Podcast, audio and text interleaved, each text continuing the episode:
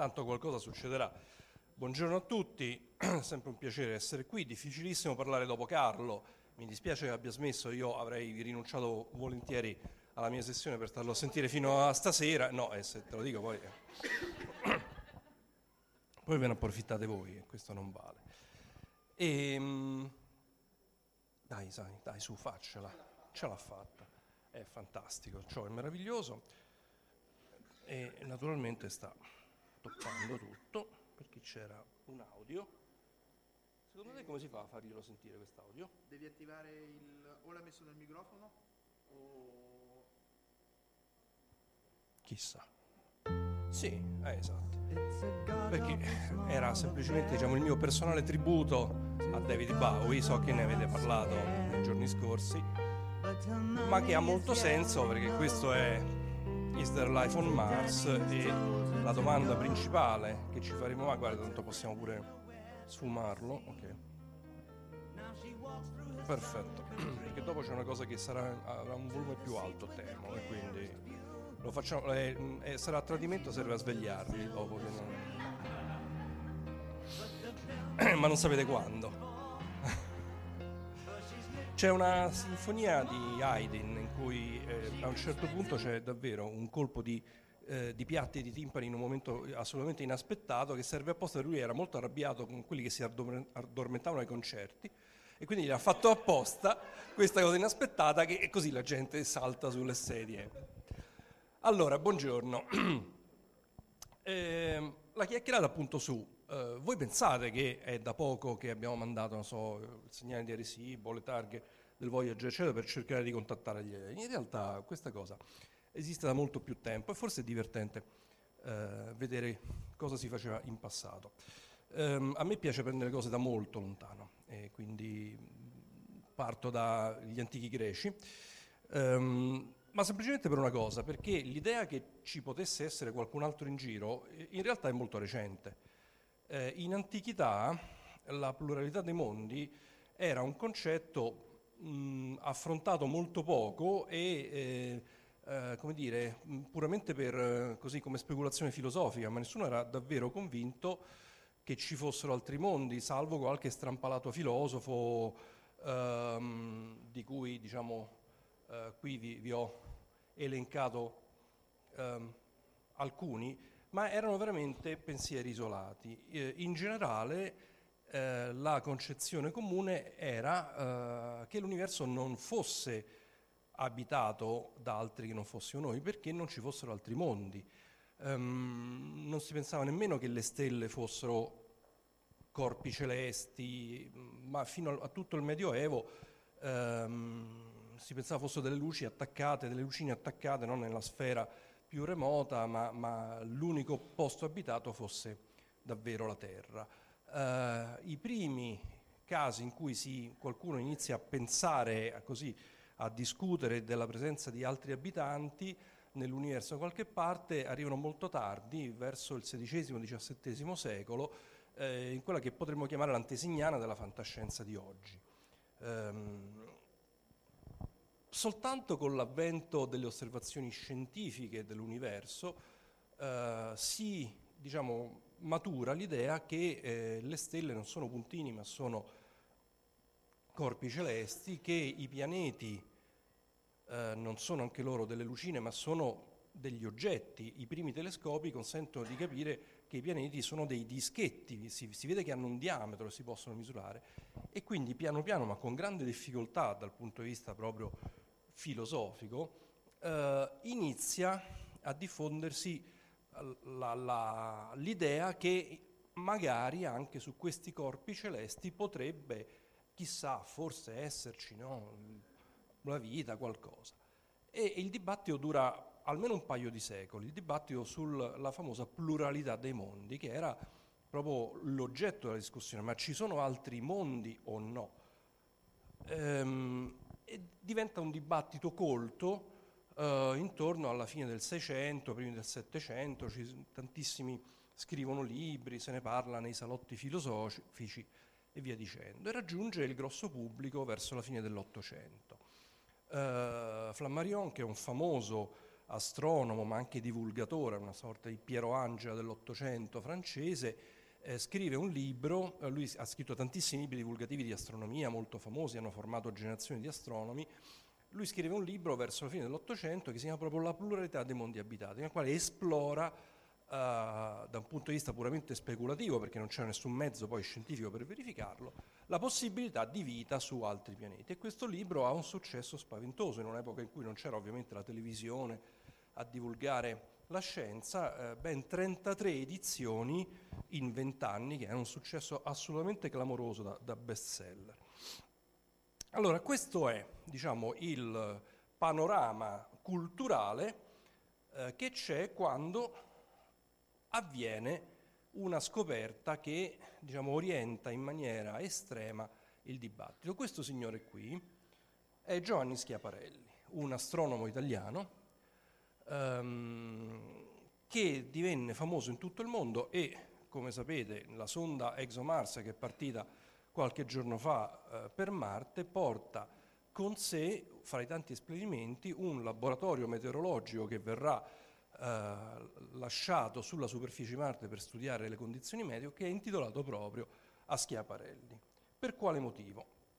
Per il motivo che sto per dirvi. Questo signore, va bene, ha fatto tutta una carriera importante, eh, è stato un serio astronomo, ha, fatto delle scoperte importanti, eh, alcuni asteroidi, è stato il primo a capire che c'era una correlazione fra sciami meteorici e comete, non l'aveva capito nessuno, è stato anche senatore, eccetera. Questo signore fa delle scoperte che eh, polarizzano tantissimo l'attenzione degli scienziati, ma anche del grosso pubblico.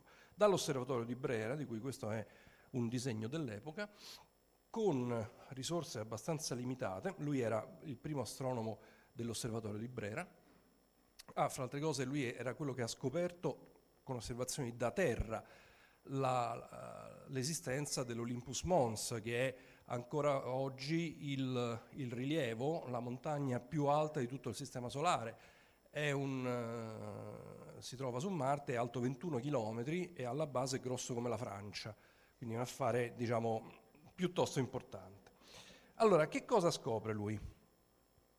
Uh, lui tutte le notti si mette lì e studia Marte, anche favorito dal fatto che in quel periodo Marte era in grande opposizione, quindi era diciamo, nel periodo di massima vicinanza alla Terra e, ehm, e fa delle, dei disegni molto accurati. Non c'era la fotografia, non si potevano fare fotografie astronomiche. Gli astronomi all'epoca disegnavano quello che vedevano con grande anche fatica fisica. Eh, e lui riesce a riconoscere delle strutture sulla superficie di Marte. Un po' come quelle che vediamo anche a occhio nudo sulla Luna, delle, delle, dei chiari, degli scuri, eccetera, che lui chiama mari, pianure e montagne, come sono state chiamate mari, pianure e montagne quelle della Luna. Ehm, e inizia a, a, a, disegnarle a dare loro dei nomi. Ehm, e nota in particolare che fra queste strutture ci sono delle linee di collegamento ehm, stranamente rettilinee che lui chiama canali, perché li assimila proprio a, a, dei, a dei, canali contenenti acqua o, o qualcosa del genere. Eh, osservando in periodi diversi dell'anno, lui nota che cambiano colore e anche spessore e quindi lui chiama geminazione questo fenomeno e lo associa a una crescita di, ehm, eh, di piante. Eh, quindi dice nella primavera marziana, quando so, si sciolgono i ghiacci del polo, eh, aumenta la vegetazione, cambia colore, eccetera. Quindi descrive diciamo, una situazione dinamica probabilmente associata a una vita diciamo, almeno vegetale. Questi sono alcuni dei disegni eh, di, di, Schiaparelli che sono poi pubblicati dall'Accademia dei Lincei e diventano famosi in tutto il mondo. Sono le prime mappe di Marte fatte dalla Terra, disegnate con l'occhio a, all'oculare. E qui si vede benissimo quello che lui descrive appunto delle pianure, il ghiaccio ai poli e queste strutture no, che collegano uh, con, con, delle zone più scure nei punti di intersezione. Eh, Schiaparelli all'inizio è diciamo, abbastanza cauto, non dà interpretazioni, ma è chiaro che lui pensa, e, e molti altri lo dicono dopo, che quelli potrebbero essere cose tipo fiumi o canali, eccetera, e alle congiunzioni addirittura esserci delle città eh, o cose del genere. Questi sono una pagina di, un quaderno di appunti e, e queste sono, come, sono, state riportate dall'Accademia dei Lincei eh, le osservazioni, questa per esempio è fra il settembre del 1877 e il marzo del 1878, come diciamo appariva, come era stato mappato Marte. Allora, ehm, queste cose vengono diffuse in tutto il mondo e eh, polarizzano enormemente l'attenzione degli scienziati. Come dicevo, lui all'inizio è abbastanza cauto, ma eh, è chiaro che la fantasia corre e molti altri eh, iniziano a pensare e a convincersi dell'esistenza di vita intelligente su Marte. Schiaparelli stesso scrive tre libri sulle sue osservazioni, di cui il secondo si chiama proprio La vita sul pianeta Marte, dove lui eh, racconta un pochino come potrebbe essere una eventuale forma di vita sul pianeta di Marte. Questo dagli atti dei Lincei alla mappa proprio dettagliata delle strutture così come sono state disegnate da Schiaparelli e questo da un libro pubblicato in, in, in Inghilterra nello stesso periodo, per cui diciamo, le mappe diventano le mappe de facto di Marte almeno fino a quando non sono state fatte osservazioni più approfondite nei decenni scorsi. E quindi questa storia dei canali eh, diventa eh, come dire, assodata. Anche l'opinione pubblica è convinta dell'esistenza di questi canali, anche perché altri astronomi ripetono le osservazioni di Schiaparelli e le confermano. E quindi si creano proprio delle mappe con i nomi, eh, diciamo, più o meno standardizzati di, di queste strutture. Um, I traduttori, sempre colpa di traduttori, Flora è scappata, mi dispiace, ma eh, i traduttori in questo caso ci hanno messo lo zampino nel eh, suggerire inconsciamente l'esistenza di vita intelligente, perché nel tradurre in inglese gli scritti di Schiaparelli traducono il termine canale con canal e non con channel. E in inglese i due termini vogliono dire entrambi canali, ma uno vuol dire canale artificiale e l'altro vuol dire canale naturale. Per cui traducendo canale con canal danno uh, il significato forte a, a, a, agli scritti di Schiaparelli che quelli siano canali artificiali, quindi costruiti da una civiltà intelligente presente su Marte. Nasce quindi un forte dibattito scientifico sulla possibilità di vita su Marte. I canali sono frutto di ingegneria idraulica, cambiano e quindi cambiano da un periodo all'altro dell'anno, quindi i marziani stanno attivamente modificando con tecniche di geoingegneria la superficie del loro pianeta. E quindi la domanda filosofica del è possibile che ci sia la vita nell'universo, verso la fine dell'Ottocento, prima del Novecento, diventa invece una domanda proprio specifica, c'è vita su Marte, da cui l'introduzione di David Bowie, Is there life on Mars? Era il dibattito scientifico dell'epoca. Flammarion, quello del libro di prima, eh, pubblica, eh, anche lui cogliendo la palla al balzo, un libro importante nel 1892 che si chiama La planète Mars e ses conditions d'habitabilité, nel quale proprio specula sulle condizioni di vita, la possibilità di presenza di vita intelligente su Marte. Arriva in tutto questa, questo frangente questo signore, Percival Lowell, americano, miliardario, appassionato di astronomia. Con tutti i suoi soldi lui si fa costruire un gigantesco osservatorio, molto più potente di quello eh, che aveva a disposizione Schiaparelli, e si mette, eh, affascinato dalle tesi di Schiaparelli, si mette a osservare Marte anche lui. Pubblica uh, dei libri, pubblica le mappe delle osservazioni, di fatto le sue mappe vengono considerate le più affidabili possibili, e lui, e questo lo vedete, è una foto di lui col suo osservatorio personale a Flagstaff in Arizona, um, e lui è un convinto assertore della presenza di vita su Marte, ma convinto nel senso che scrive articoli, rilascia interviste dando per assodato che ci siano i marziani. Quindi il professor Persiano è riconosciuto come gran, la più grande autorità sul soggetto, ti spiega com'è la situazione su Marte di questi marziani che costruiscono le città, eccetera. In questo articolo Lui addirittura dice che i marziani hanno costruito due immensi canali in due anni, quindi hanno una tecnologia estremamente avanzata e, e, e racconta tutte queste cose. Quindi diciamo la popolazione terrestre è assolutamente convinta che i marziani ci siano, siano intelligenti e siano in grado di costruire opere di ingegneria clamorose. E quindi la domanda diventa, beh, come facciamo a parlarci? Come facciamo a spiegare ai marziani che ci siamo? Um, quindi la domanda generica di come faccio diventa anche ma come faccio in generale a parlare con un alieno, con qualcuno che non ha le mie stesse basi biologiche, culturali, eccetera. Quindi come è possibile comunicare in senso generale con una civiltà extraterrestre? Questa domanda era già stata affrontata un po' per gioco da qualcuno pochi anni prima, perché come dicevo nel passato più remoto nessuno pensava seriamente a una cosa del genere.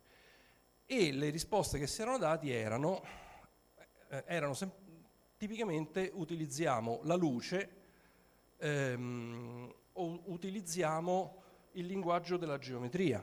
La luce perché non c'era ancora la radio, eh, che è stata scoperta soltanto dopo e le, la, il linguaggio della geometria perché è l'unico universalmente comprensibile a un'altra civiltà che si suppone evoluta e intelligente. Eh, se vi ricordate, una, diciamo, un'applicazione di questo principio c'è nel pianeta delle scimmie, almeno nel libro, quando i terrestri prigionieri eh, in una gabbia e, e, le scimmie pensano che, che, non siano esseri intelligenti e il professore disegna sulla, sulla polvere de, del terreno della gabbia un teorema di Pitagora per convincere le scimmie che loro sono esseri intelligenti. Allora, chi aveva proposto cose? Beh, è, è incredibile, ma Gauss, che era, diciamo, si era applicato praticamente a qualunque ramo della chimica, anche lui nel suo piccolo aveva fatto una proposta già ai primi dell'Ottocento, una proposta interessante ma irrealizzabile. Facciamo, disegniamo un gigantesco teorema di Pitagora nelle pianure della Siberia. Scaviamo, esatto. E dove è arrivato Tunguska? Però un secolo dopo ci è arrivato, non so se è collegato, ma... però non l'hanno fatto per, perché era un po' complicato. Lui dice facciamo un triangolone di lato 10 miglia, disboschiamo la Siberia per questo triangolo, ci piantiamo dentro uh, del grano che è chiaro e dei pini invece nei, nei, quadrati costruiti sui cateti perché così fa il contrasto e si vede bene da, dallo spazio. Eh, von Littrow, um, un altro comunque bel pensatore per l'epoca, aveva detto no, facciamo un'altra cosa, andiamo nel Sahara, scaviamo un fossato di diametro di 20 miglia, lo riempiamo di, di, acqua e sopra ci facciamo galleggiare del cherosene, calcolato in quantità giusta che bruci per 12 ore, a notte gli diamo fuoco, così da, da, dallo spazio si vede questo anello luminoso, e considerate che le città all'epoca non erano illuminate, quindi di notte la terra era buia per la maggior parte, quindi si vede bene da, da fuori e la gente capisce che qui c'è qualcuno di intelligente. Ehm, quest'altro signore invece è un francese che scrive proprio un libro verso la fine dell'Ottocento dicendo eh, creiamo, costruiamo un grandissimo specchio parabolico e lo usiamo per riflettere la luce del Sole e concentrarla um, su Marte, così gli mandiamo proprio dei, dei, segnali come si fa con le navi, eh, in modo che possiamo, possiamo comunicare. E questo è per esempio come sarebbe apparsa la, la Siberia se il suggerimento di Gauss fosse stato adottato, questo è l'anello di fuoco nel Sahara e questo invece è il raggio. Queste sono illustrazioni dei, dei primi del secolo scorso, da riviste del, fra la fine dell'Ottocento e i primi del Novecento. Um, altre cose, uh, Tsiolkovsky, che comunque è stato un pioniere uh, dell'aeronautica, um, anche lui pensava a un sistema di specchi ruotanti per mandare diciamo, segnali eh, a impulsi su Marte. Quest'altro signore aveva proprio verso la fine dell'Ottocento fatto un progetto per montare sulla cima della Tour Eiffel eh, degli specchi per riflettere la luce del sole. Eh, lui addirittura aveva detto usiamo la Luna come schermo, per cui proiettiamo questo fascio sulla Luna in modo che da Marte vedono la Luna che si illumina, ci scriviamo sopra le cose, e, mm, eccetera. E Peccato che queste cose non erano fisicamente ehm, realizzabili e su Scientific American nel 1909 un astronomo americano dimostra per esempio che l'idea di usare specchi parabolici per mandare eh, per luce su Marte sarebbe stato impossibile perché lo specchio avrebbe dovuto avere un diametro di 83 km che non è eh, facilmente costruibile. Poi lui è bello perché nell'articolo spiega anche che per muovere uno specchio di 83 km servirebbe un'energia che all'epoca c'era il vapore, giustamente, e quindi non sarebbero bastati tutti i giacimenti di carbone della Terra per alimentare la macchina a vapore che avrebbe potuto muovere questo specchio. Eh, esatto, uno specchio da Roma Rieti praticamente. Ok? Bene. Um, qualcuno pensava anche ai marziani. Uh, quindi non soltanto come faccio a mandare segnali su Marte, ma che gli dico ai marziani? Aborigeno, no? Ma io ecco. Eh, ok, cioè, a marziano, ma io e te che se dovevamo dire? Ma soprattutto come ce lo dobbiamo dire? perché per esempio Galton, che era comunque un importante scienziato non statistico, eh, è stato forse il primo a dire ma noi contiamo in base 10 perché abbiamo 10 dita, ma chi ci garantisce che i marziani abbiano 10 dita o abbiano dita se è per questo? Eh, e quindi lui sviluppa un sistema eh, una, tipo codice Morse per mandare impulsi luminosi, eh, la radio continuava a non esserci ancora, eh, basato però non sull'aritmetica in base 10 perché giustamente lui dice i marziani non è detto che abbiano vita. Però in quel periodo erano tutti davvero convinti che i marziani ci fossero. Questa è una rivista dei primi del secolo che eh, disegna eh, un pacifico scenario di vita su Marte, questi sono i marziani che stanno col loro telescopio che guardano la Terra aspettando che noi gli mandiamo un segnale. Quindi erano tutti convinti che ci fossero proprio i marziani, semplicemente sta, mancavano un attimo per riuscire finalmente a, a parlarci. E poi che è successo? Eh, è successo che la tecnologia è andata avanti, i telescopi sono fatti più potenti e con telescopi di diciamo, migliore costruzione nuovi astronomi non riuscivano più a vedere i canali di Schiaparelli. Ehm, questa, questa, cosa provoca un forte dibattito fino a che un italiano, Vincenzo Cerulli, ehm, scopre quello che poi adesso è noto come un effetto psicologico, che i canali hanno delle illusioni ottiche, nel senso che l'occhio e il cervello dell'osservatore, considerate, ripeto, osservare era un mestiere estremamente faticoso, di notte al freddo, con un oculare, con un'immagine debolissima, eh, l'astronomo stava ore e ore a guardare nell'oculare e prendeva appunti agli astronomi si insegna a guardare con quella che si chiama la visione di Stolta, cioè non guardare col centro dell'occhio verso l'immagine, ma guardare con la parte laterale dell'occhio che è più sensibile. Cioè è molto complicato. E quindi in condizioni di affaticamento eh, la mente del, dell'osservatore tende a unire con linee inesistenti dei punti di riferimento e quelli erano i famosi canali che vedeva Schiaparelli. Quindi, mh, dopo un po', diciamo, dopo alcuni anni, parliamo comunque sempre dell'inizio eh, degli anni eh, del Novecento, inizia a apparire verosimile il fatto che i canali non ci sono. Ma nonostante questo, rimane radicata l'idea che almeno vegetazione ci sia, se non i marziani, però l'idea che il marziano non ci sia è dura a morire. Questa è un'illustrazione eh, bellissima di una serie di illustrazioni su una rivista di divulgazione scientifica, questo non è un libro di fantascienza, questa è una rivista di scienze, eh, Popular Science o, o, o, qualcosa del genere, Fantastic Adventure, non mi ricordo, eh, in cui eh, l'illustratore ehm, cerca di immaginare eh, il famoso contatto no, fra il terrestre e il marziano, ma il marziano è rappresentato in modo scientificamente plausibile rispetto alle conoscenze dell'epoca. Um, e questo è del 39 questa cosa. Uh, quindi l'idea che ci potessero essere i marziani in realtà finisce soltanto nella metà degli anni 60, quando il Mariner 4 è la prima sonda mandata dalla Terra che riesce a orbitare abbastanza vicino a Marte da prendere fotografie e eh, dimostrare in modo inoppugnabile che non solo non ci sono i canali, non ci sono neanche le città e non ci sono neppure i marziani.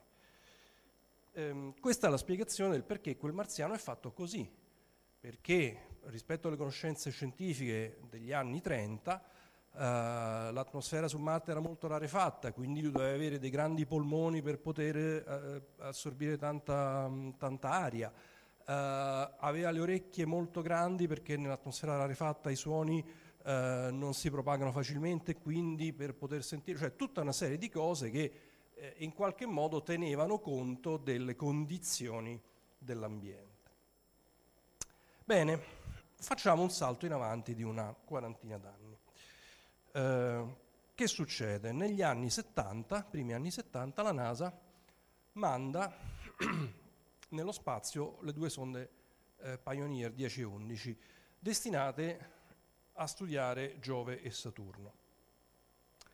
Um, con l'occasione, siccome quelle sonde non avrebbero mai potuto tornare sulla Terra, la NASA decide alla fine della missione di instradarle su un'orbita che le porti fuori del sistema solare indefinitamente. indefinitamente um, per continuare a mandare dati il più possibile allontanandosi dal sistema solare e poi abbandonandole a loro sorte andranno avanti uh, nello spazio indirizzate verso costellazioni lontane. A questo punto a qualcuno, e questo qualcuno in realtà è Frank Drake insieme a Carl Sagan. Frank Drake è quello che ha scritto la famosa equazione di Drake che dà la probabilità di trovare vita intelligente nell'universo, contando il numero di galassie, il numero di pianeti, eccetera, eccetera.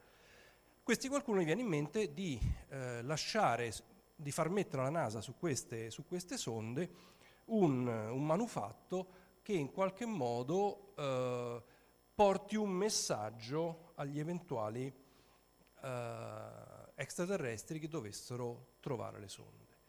Um, le sonde hanno perso il contatto con, con, noi già da molti anni, il Pioneer 11 addirittura nel 1995 si trovava a 45 unità astronomiche dalla Terra e il Pioneer 10 nel 2003. In questo momento si stanno spostando a una dozzina di chilometri al secondo, uno verso Aldebaran e l'altro verso la costellazione dell'Aquila, non la città dell'Aquila, perché sarebbe già arrivato da tempo.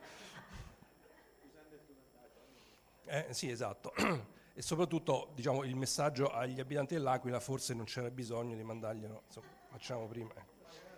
Yes.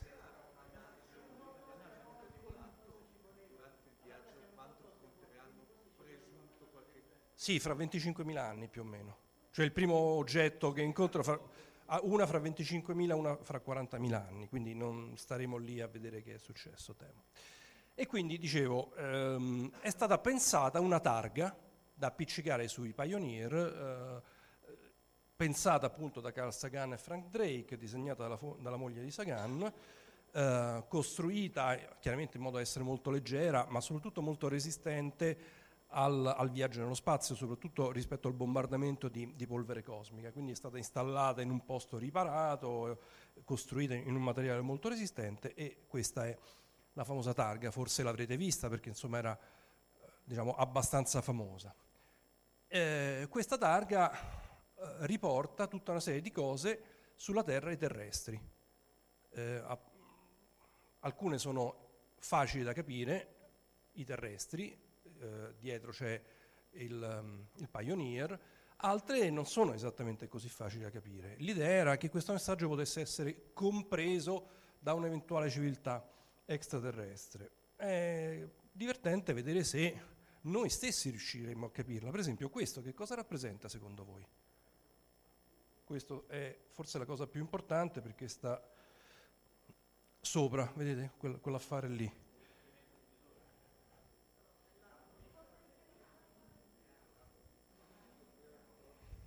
Allora, questo è un test per dire se questa targa arrivasse sulla Terra, chi la capirebbe?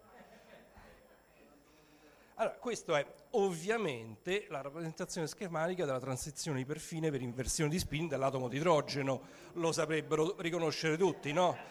Cioè, eh, Allora, eh sì, vedete, c'è l'atomo di idrogeno che lì cambia spin, da giù diventa su.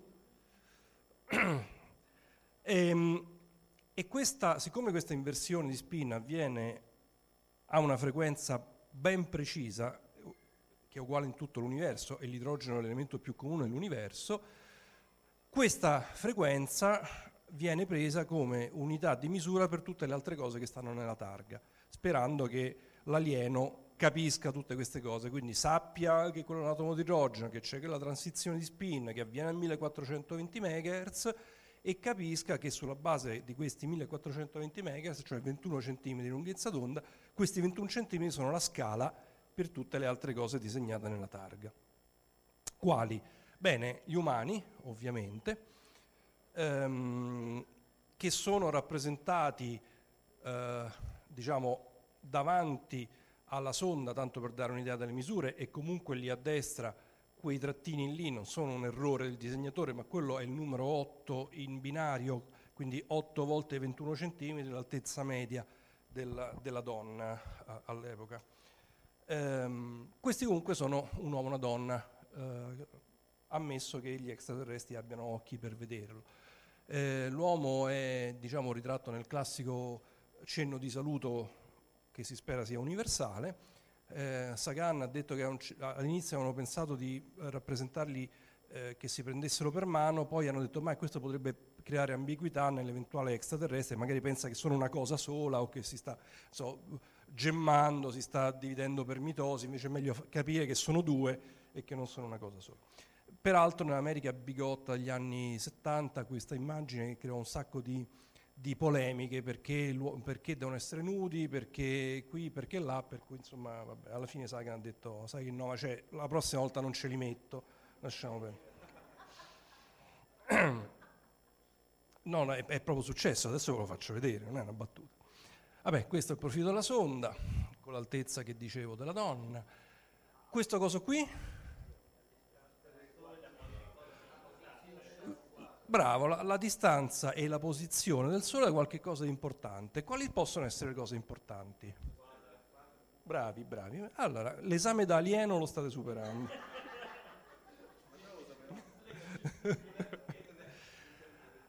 è la posizione del Sole rispetto a 14 pulsar caratteristiche. Sono state prese anche molto lontane per, diciamo, aumentare la possibilità no, che qualcuna possa essere effettivamente osservata o nota eh, di ogni pulsar sono indicate il periodo e la distanza dal Sole, sempre in binario e sempre con multipli dei 21 cm.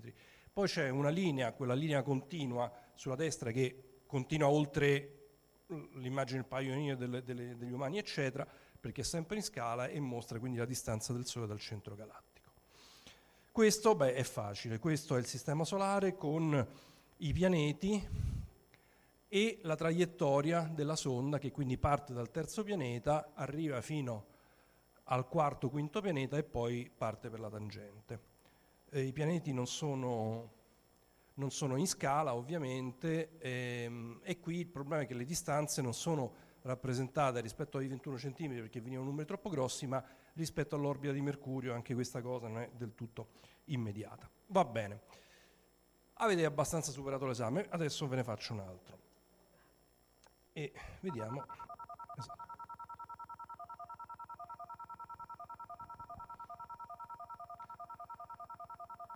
Allora, state sentendo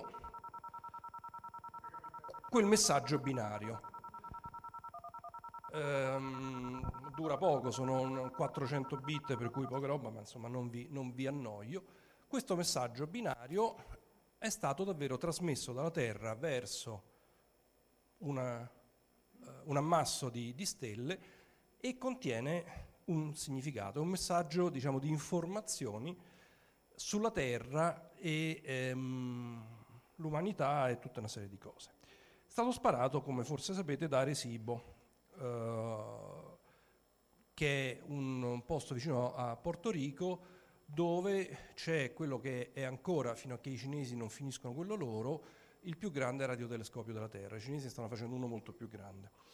Eh, è comunque molto grande, è costruito all'interno di un cratere naturale, eh, questo affare qua sopra è l'illuminatore che si sposta mediante un sistema di cavi e piloni, i piloni sono alti più di, di 100 metri, la potenza di trasmissione del, del radiotelescopio è di un megawatt, quindi una roba abbastanza importante. Questo è visto dall'elicottero e se, se vedete diciamo, la scala delle automobili in basso a destra vi rendete conto di quanto accidenti è grande questo affare.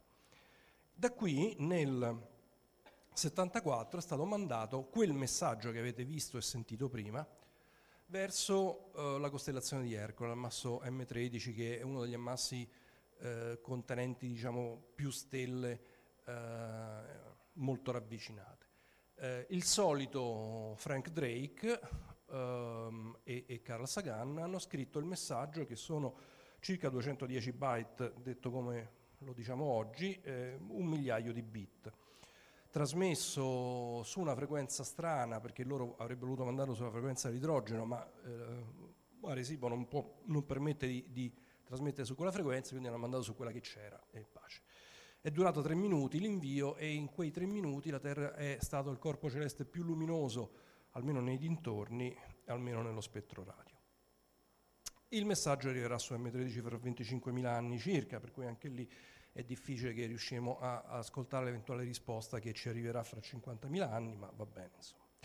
Allora, che cosa, eh, come è fatto il messaggio? Anche in questo caso è stato diciamo, pensato per dare informazioni facilmente comprensibili all'intelligenza aliena. Voi avete visto nello schemino di prima che non ci si capiva niente perché lo stavamo guardando dalla parte sbagliata. Se lo guardiamo dalla parte giusta viene così.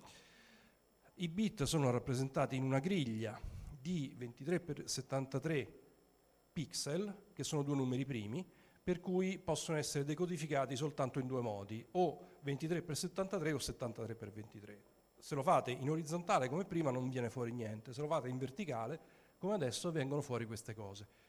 E ancora una volta qui dentro c'è uh, cenni su la terra, l'umanità, la vita, eccetera, eccetera. Eh, sono sette sezioni, lì ve le ho rappresentate a colori così si capisce chiaramente eh, ogni sezione diciamo come, come è composta e ancora una volta vi sfido a capire che cosa c'è scritto. Questo è facile, sono i primi dieci numeri, confermo in, in, binario ovviamente e sono rappresentati dal basso in alto con un bit di stop per spiegare dove, dove cominciano. Okay? Eh, la complicazione è che 8, 9 e 10 stanno su due colonne perché non c'entravano su una colonna sola, per cui lì uno deve fare uno sforzo di fantasia per capire che quelli sono dritti e questi invece sono una, una matricetta, ma va bene. Questo? Eh, qui ve voglio. Eh. Il DNA o meglio, quali sono gli elementi chimici che formano il DNA. Questi sono i numeri 1, 6, 7, 8 e 15, che sono rappresentativi del peso atomico dei cinque elementi che formano il nostro DNA, per cui l'elemento con peso 1, l'elemento con peso 6, l'elemento con peso 7, 8 e 15, cioè idrogeno, carbonio, azoto, ossigeno e fosforo. E già questo diventa complicatino, perché poi questa conoscenza viene adoperata in questa sezione che rappresenta i nucleotidi.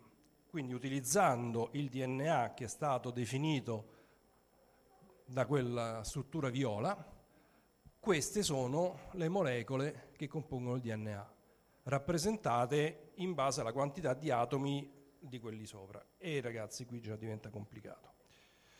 Eh, questo è il DNA la doppia elica. Ehm, dove quello che ho disegnato in azzurrino è semplicemente la rappresentazione visiva, grafica della doppia elica, mentre quelle due colonnine bianche rappresentano un numero codificato in binario col, col concetto di prima e che rappresenta il numero di nucleotidi eh, nel nostro DNA. Peraltro sbagliato, perché negli anni 70 si pensava che fossero 4,2 miliardi, mentre oggi pensiamo siano 3,2, quindi abbiamo anche mandato agli alieni un'informazione sbagliata e credo che il search and replace non sia facile da fare e spiegargli che... Vabbè, poi questo è facile, questo è l'omino. Um, con eh, una serie di, eh, di, ulteriori dati. Quei puntini bianchi a sinistra sono il numero 14 che è moltiplicato per la lunghezza d'onda su quale, sulla quale è stato mandato il messaggio dall'altezza media del, dell'essere umano. Le barrette azzurre sono semplicemente per dire da qui a qua sono 14 eh, multipli della lunghezza d'onda, mentre il blob bianco a destra è un numerone che rappresenta la popolazione mondiale, che nel, 70, che nel 74 era di 4 miliardi e spiccioli. Esatto, bravo. Questo? Eh, bravi, questo era facile. Qualunque alieno di quoziente intellettivo medio lo capirebbe. I pianeti non sono in scala, diciamo grosso modo, no? tre pallini per dire quello è molto grosso, quello è piccolino. La Terra è spostata semplicemente per evidenziarla, per dire è da qui che è partito il messaggio. E questo? È il radiotelescopio di Arecibo. Non mi chiedete perché guarda verso il basso e non verso l'alto, non lo sa nessuno. E comunque anche lì c'è la, la dimensione. Va bene. Eh, prima l'hai sentito, te l'ho, te l'ho, fatto sentire proprio. Eh, ho provato a metterlo anche in codice Morse, ma è brutto lo stesso, quindi non te lo... Allora, ehm, nel 77, quindi tre anni dopo la trasmissione, la NASA rimanda un altro paio di sonde in giro, sempre verso Giove e Saturno, i famosi Voyager. Voyager 1 e 2. Non, non, non suggerite, conosco la lezione da solo. E, ehm, ancora oggi le, le, uniche sonde, almeno Voyager 2 è l'unica che è passata vicino a Urano e Nettuno, le informazioni che abbiamo oggi su questi pianeti sono ancora quelle del Voyager, non ci abbiamo mandato nient'altro nelle vicinanze. Eh, anche in questo caso le sonde sono state progettate per continuare a funzionare anche dopo la loro missione, in particolare continuando a mandare dati per studiare cosa succede fuori del sistema solare, nella cosiddetta eliopausa, cioè la zona in cui cessa l'azione del Sole, quindi il vento solare, le particelle, eccetera, e quindi si è davvero nel vuoto eh, cosmico. E quindi quali sono le condizioni? Entrambe le sonde sono ancora attive, una serie di strumenti a bordo sono stati spenti per risparmiare corrente, eh, ma altri funzionano perfettamente. Le batterie dureranno all'incirca fino al 2025 e loro stanno continuando a mandare dati. Quindi in questo momento sono gli oggetti diciamo, più lontani costruiti dall'uomo che continuano a parlare con la Terra. Ehm, sono entrambe nell'eliopausa, quindi nel, nello spazio interstellare e ci sono arrivati il Voyager 1 nel 2012 e il 2 dovrebbe arrivarci entro quest'anno, da un, da un mese all'altro. Vai. Ah, queste non sono state puntate verso una cosa, queste mm, vanno, vanno. Ehm, anche su di queste è stata messa diciamo, una targa ricordo, come è stato fatto con, con i Pioneer. Eh, in questo caso però la targa ricordo è un po' più complicata, perché qui, eh, qui non c'è solo un disegno, ma c'è proprio musica e suoni. C'è un disco, un disco da grammofono, con i solchi, che va letto con una puntina, e sopra sono codificate in, in modo analogico e non digitale, alcune immagini caratteristiche della vita sulla Terra e una serie enorme di suoni che vanno da suoni naturali, i tuoni, le cascate, il cinguettio degli uccellini, a voci, eh, canti, musiche popolari, saluti in varie lingue, poi il saluto del presidente Carter, insomma una serie diciamo, di immagini e suoni caratteristici della Terra scelti da una commissione presieduta dal solito Sagan. C'è una copertina, anche questa diciamo, costruita in modo da resistere eh, alle condizioni dello spazio, e sulla copertina c'è un sottoinsieme delle stesse immagini che abbiamo visto sul Pioneer, quindi l'origine, da dove viene, eccetera, eccetera. Hanno tolto gli uomini nudi, quindi non era una battuta eh, quella di prima. Um, e ovviamente ci sono le istruzioni per costruire il grammofono perché altrimenti come lo sente il disco l'alieno?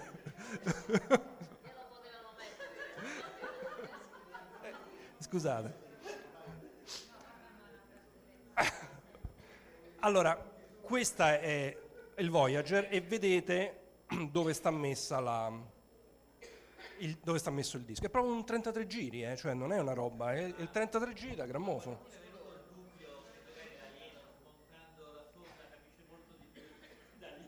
È, è molto probabile, però da, smontando la sonda non capisce per esempio come è fatto il terrestre e allora serve la spiegazione di come è fatto il terrestre. Questo è il disco, cioè è il disco, cioè, la, adesso ve la faccio vedere la copertina. Vedete The Sounds of Earth, uh, United States, cioè il disco che si, si, sentirebbe sul grammofono normale, questa è la copertina e sulla copertina ci sono, vedete il, la solita transizione no, lo, di inversione di spin dell'atomo di idrogeno lì sotto a destra che è chiaro per tutti gli alieni, la posizione del, della Terra eh, con le pulsar, per cui la, le stesse immagini di prima, e quelle sopra sono le istruzioni per costruire il grammofono. Sì, ecco, sono qui, eh, sono così, sono ovvie, cioè chiunque guardandole potrebbe costruirsi in garage un grammofono per poi vedere i suoni del... Quindi c'è il diametro del disco con indicati in binario la velocità giusta di rotazione del disco, perché se no è troppo svelto, troppo... Non è. Come è fatta la puntina, perché serve la puntina, e quindi come deve essere costruita, eccetera, eccetera. Eh? E dove sono i video, esatto. Oh, naturalmente sappiamo tutti come è andata a finire questa storia, vero?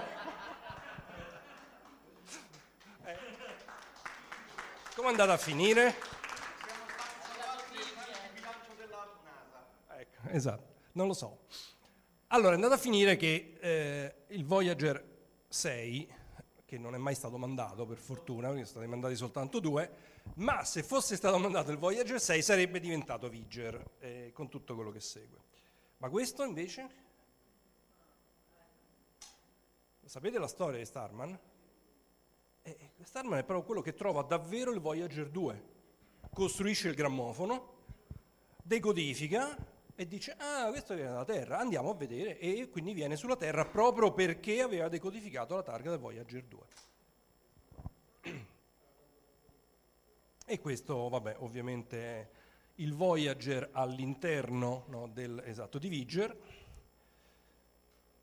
e quindi la, l'equipaggio che, che, lo trova. E qui la cosa divertente è che non c'è il disco, eh, ma invece c'è la scritta Voyager con le prime lettere cancellate, quindi diventa Viger.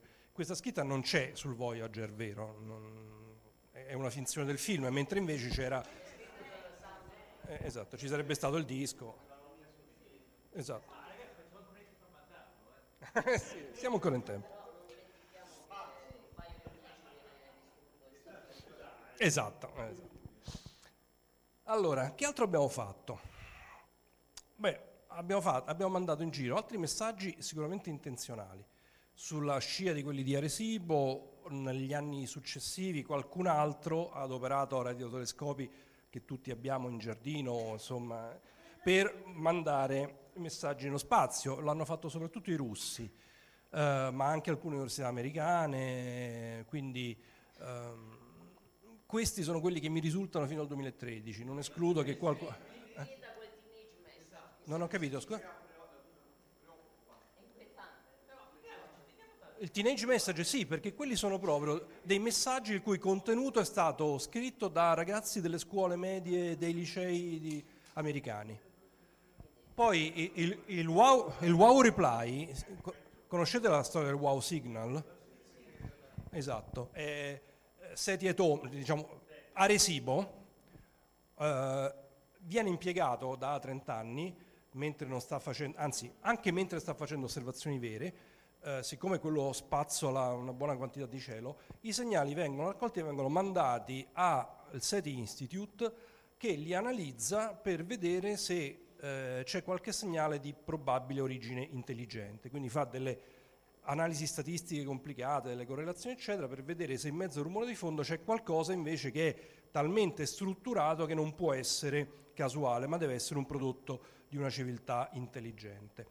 Sono 30 anni che fa questo mestiere, non hanno trovato un accidente e niente, salvo una volta, nella mm, fine degli anni 90, c'è stato un caso che viene chiamato wow signal perché l'analista che, che lo ha studiato ha scritto appena wow proprio sul, sul tabulato, in cui lui ha superato tutti eh, i test di correlazione statistica al di fuori di deviazioni standard. Quindi è, è, veramente molto strano per essere un segnale casuale. Non si è più ripetuto, non è più risuccesso niente del genere e non si sa che cavolo lo abbia generato.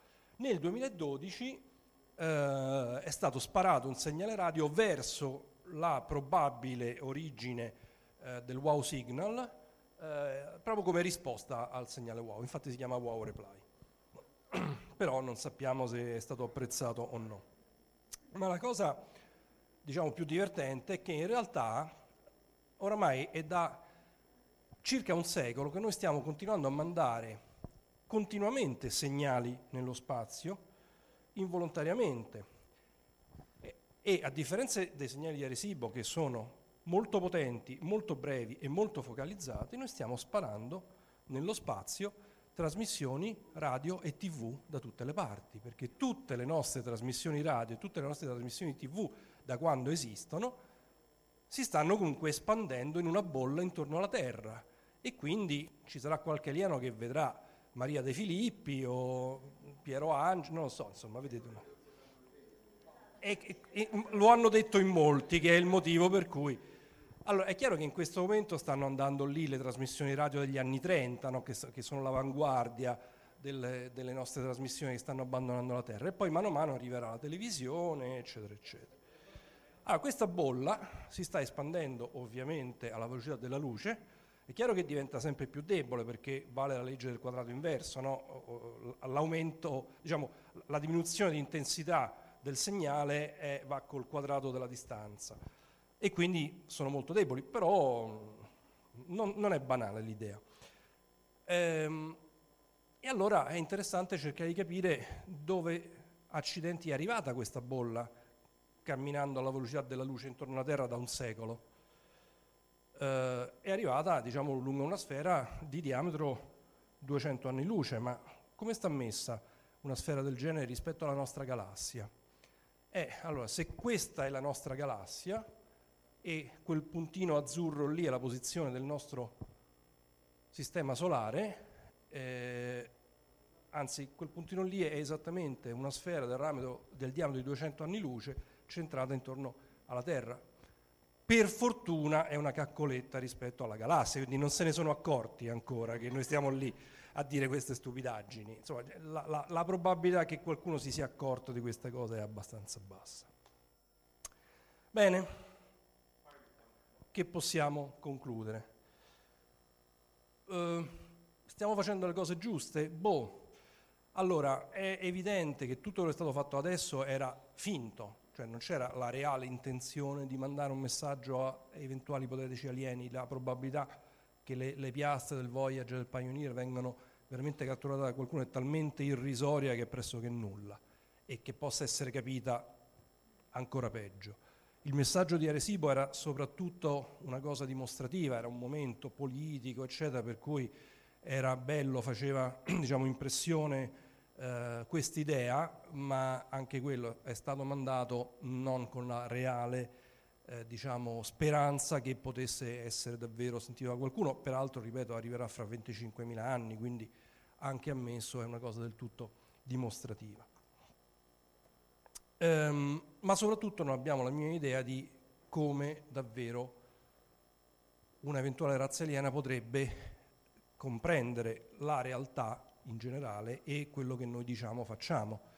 E quindi nessuno ha davvero cognizione di come potrebbe essere il primo vero scambio di informazioni con qualche ipotetica razza aliena. Ipotetica neanche tanto perché l'equazione di Drake appunto ci dice che la probabilità che ci siano civiltà evolute nella galassia è non trascurabile, anzi piuttosto, piuttosto elevata. Ehm, al di là di chi, come Hawkins eh, recentemente ha detto, ma forse è meglio non sfrugugliarli gli alieni, lasciamoli in pace, finché non abbiamo davvero i siluri, i siluri fotonici non andiamo a mandare in giro tante informazioni su dove stiamo, ehm, che poi potrebbe anche essere una, un'ipotesi rispettabile, e forse la cosa più sensata da fare è quello di ascoltare.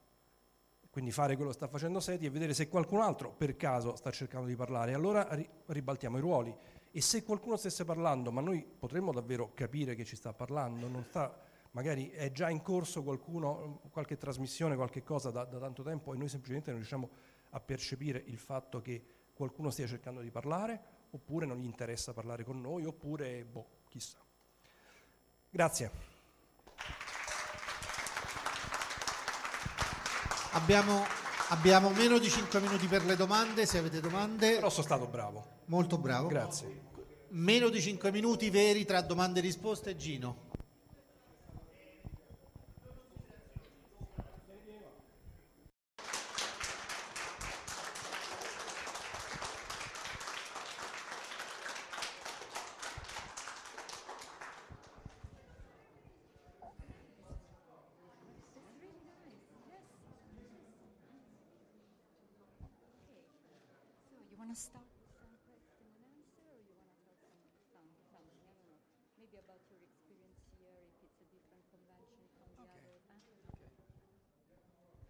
Trying to decide just uh, how we would start this con- this discussion, and perhaps draw some comparisons with with other conventions that I've attended.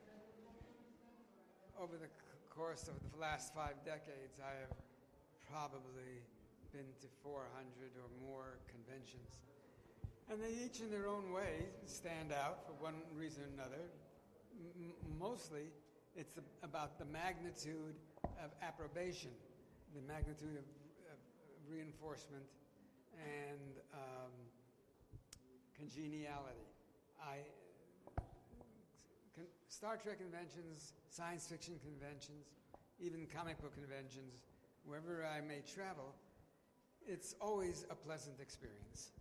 It's, I, am not saying that because you're sitting here listening to me. I, if we were sitting in a coffee shop and I didn't know you and people and you asked me about what what is it like to go to conventions, I would say it's a very positive, reinforcing experience. The only thing I don't like, and that has as much to do with my age as anything else, I don't like traveling. I don't like waiting for planes, getting on planes, getting off planes. Um, that's the only thing. If, if I could beam up, I would be continue to do this for the next 20 years only thing that's stopping me. I did have a convention where uh, I was flying to the uh, to the destination, and uh, it was a long trip. I think it was to Canada, and I, I was jo- we they were called stewardesses at the time, the people who, who helped you. And I was joking with one of the stewardesses, and uh, we were laughing, and uh, suddenly she stopped laughing, and a subordinate, a, first a, a trainee, came running through the cabin. I, I, was in first class on that particular occasion. Didn't always happen that way, but I was in first class, and she was flushed. She was terribly, terribly flushed. Her face, you know, th- there was no color in it, and she seemed quite nervous. And that uh, was uh, followed by an announcement from the captain that there was a, the reading on one of the councils was that the landing gear was stuck and it was not coming down. And as a consequence, they gave us some directions, and the directions were to bend over and grab our ankles, which is a very, uh, it's, it's not a very comfortable position, and it's, and it's not one that breeds a lot of confidence, you know? So, and then to, to, to, make the matters worse, because they didn't know whether it was a, a, a mistake in the council, whether the light had gone out, or whether the plane was in, in true jeopardy. But they asked me to take a seat where, there was a, where there's an exit so that I could help the other patient, uh, other patients, the, the, the, the other the other customers leave the plane, you know, in a orderly manner. And I thought, my God, if they're asking me to do this, we're really in desperate situation here. Because I was sure that I would panic worse than anyone. In any case, I did that. I went to the seat, and, and, and it was a big, it was a wide-bodied plane. And all the way across the other way, there was another fellow, and he had his arms on his legs. He looked over and he recognized me, and he said, "Hey, Chekhov, what do you do on the Enterprise when this happens?"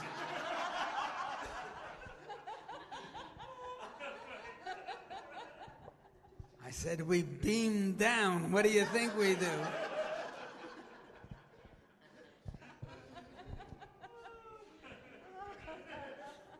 of course, the light was out. The, the, the, landing gear was fine.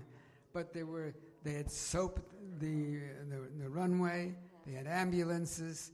I really thought we were in for a, an, an, a different kind of disembarking. As it turned out, it was fine. But that's, that's, that kind of thing is in the back of my mind. And aside from the tedium, the, the boredom of waiting to, to board a plane, and, and the hours and hours. You know, I, I at one point I, I, I set my foot down and I said, anything, I'll go anywhere west of the Rockies, which would limit the m- number of hours I would be in the air. If I had to go over the Rockies, we could go all the way to the East Coast. I live on the West Coast and that would be six hours. Six hours is an extraordinary amount of time, it seems to me anyway, to, to fly. Unless I'm memorizing a script or something, I don't know what to do with myself. But in any case, um, I've been doing this now for close, well, about 45 years. 45 years, is a long time. And uh, each one is a little different. Each one uh, has its moments of humor, and each one has its, has its moments that are a little scary, a little spooky. You'll always find a fan or two who is deeply, deeply involved in science fiction to the point where they can't climb out. You know, there, there's, there's only the depths of the, uh, for the world, for them, the world is, in, is, at the, is at the very deepest point where science fiction exists in a very um, real way. Not, I don't have that very often, once in a while. But I've, I've loved doing it. I, I, love the, I love the fact that I was um, identified and associated with a show that I could take pride in all these years. Not all of our, not all of our stories were um, wonderful, nor were they all, did they all address uh, issues that I felt were, were important, but many of them did. And I felt that they were on the right side as far as uh, I was concerned.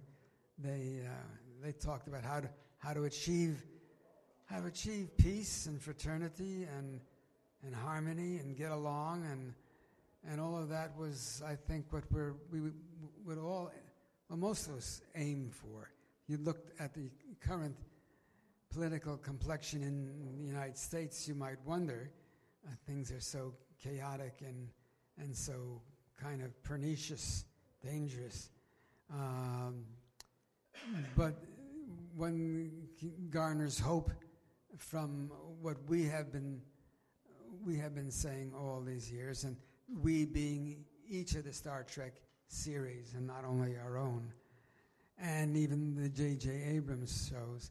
And we're saying that there's a better way, and we need to continue to pursue uh, our lives and our and to look inward and to find the uh, the goodness in all of us, and to dispel the hate, and not let that be the driving force, the discontent, and the uh, and the uh, the sadness and the and the pain that we uh, we we we from time to time have to uh, experience, but not not let that be the motivating factor in how we govern our lives. So that's why Star Trek is not just another show, and I don't, I don't feel as pathetic as I might feel if I was uh, following Gilligan's Island for 50 years. You know, I feel that, at least we're, we've been trying to, we've been trying to say something, you know, establish a platform that speaks to the, to the betterment of man and to the, and to the greater humanity. Any, any questions? Please. Faccio una io per iniziare? Um, first question from me. What was your relationship with Gene Roddenberry? Gene Roddenberry, of course, as you all know, was the creator of Star Trek. I found him to be a very pleasant man, very cordial man. He visited the set infrequently. Excuse me. Can you get some water? he, um, he was very, very busy um, with each week's work. You know, we went on on a constant basis. We, we shot six days a week. Uh, no, no, I'm sorry. Strike that. We shot five days a week, but each episode was six days long. If we were lucky, frequently they went over. They went over to seven days and eight days, and we were under a very, very restrictive budget. We could only spend so much money. In fact, for any of you who might be interested in, in what, what it was like uh, putting together Star Trek, there's a, there's a series of three volumes called These Are the Voyages. And there- each volume, yes, ab- absolutely. Each volume is uh, one season of the show. And it's a, it's a remarkable, it's a remarkable uh, odyssey and chronicle of what it took and, uh, to put on a show uh, the, the, the, the, uh, the um, exchange of information by those in charge, the story editors and the writers and the producers and the associate producers, and how they all had input and how they had to come to an agreement as to the consistency of the, of, of, of the uh, message, uh, the, the, the, to, the parameters of our budget, that we couldn't go beyond that, the, uh, the code of ethics, which we were obligated to follow by way of the network. Um, there, were, there were many things that had to be adjudicated and made to come together, uh, and, and at the same time deal with story and who was prominent in the story, who had to, who had to have a principal role in each episode. And that was, of course, the captain, and to some degree, Mr. Spock as well. So there were a lot of things that were involved in the you know, how many sets we used, how many locations, because they, they all cost money, and our money was limited. And if you read these books, I have no vested interest in these books. Well, I do have a little bit because I wrote the forward to one of them, and they pay me a little something when it, one of those books sells. But it's, I, I, I speak to you with, with pure enthusiasm, uh, and, uh, and I'm, I'm, I'm pleased to be able to tell you, I'm sure it's translated into Italian at this, at this point, uh, and uh, get a chance to read them because it'll, not only will it give you a, an insight into making a Star Trek, it'll give you an insight into making television. Uh, and it's, it's, it's fascinating. It's fascinating. The good, the bad, and the ugly.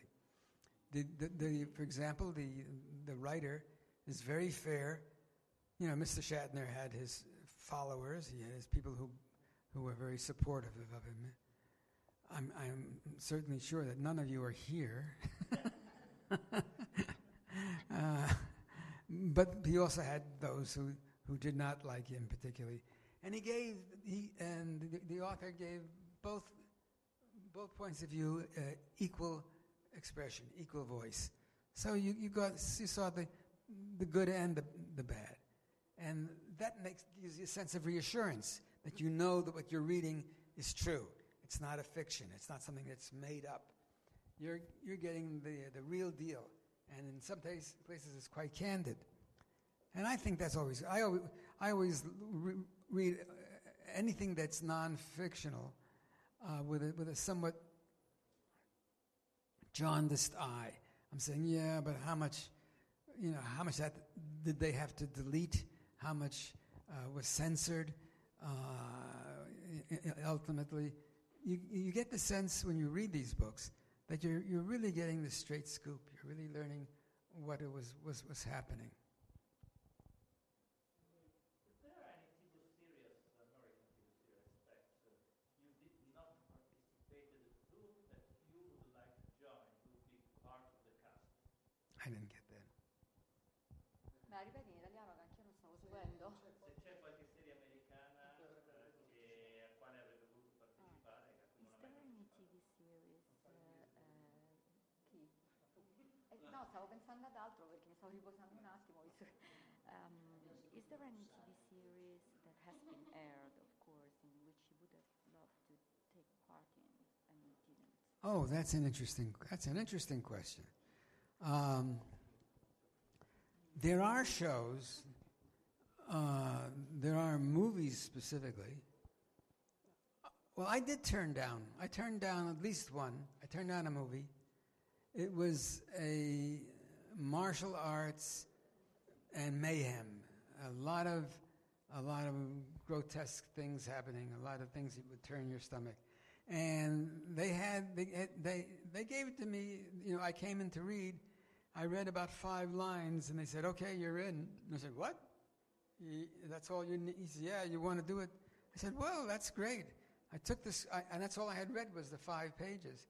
I took this script home and i learned that not only was i really a bad guy which is okay i like playing bad guys but it was such a sadistic bad guy it was, it was obviously there to, um, uh, the, to, to exploit the, the, the mayhem and the viciousness. It was, it, it, it, it didn't add to the story, it just added to the gore. It added to, and in fact, at one point, my head is chopped off and it rolls down the, ro- rolls down the, the, the street and a cat devours it, you know. At that point, I said, I don't want to be a, ba- I don't want to do this. And uh, no matter that they, they, they accepted me uh, just like that, I said, I, I don't want to do anything that is that uh, horrific, that vulgar. Uh, it, it, just doesn't add to the story. It just adds to the coffers and adds to the people who are making money because they are pandering to a certain kind of audience that I really don't have anything want to do with. So that's happened to me once. Now, I've often thought if I were offered a role as a really bad person and they did not and and they let it stand without that character's being punished or at least the audience being shown that he that he was operating in a way that was contrary to good humanistic beliefs and, and let it go that I wouldn't do. I wouldn't do anything that was in any way that anyway propagandized a way of living that was antithetical to what I believe. I mean, I don't mind playing a character in a show like that as long as it's an example of what is wrong.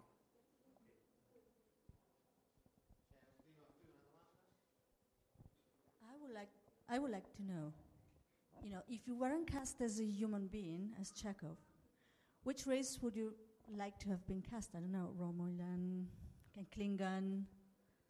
Oh.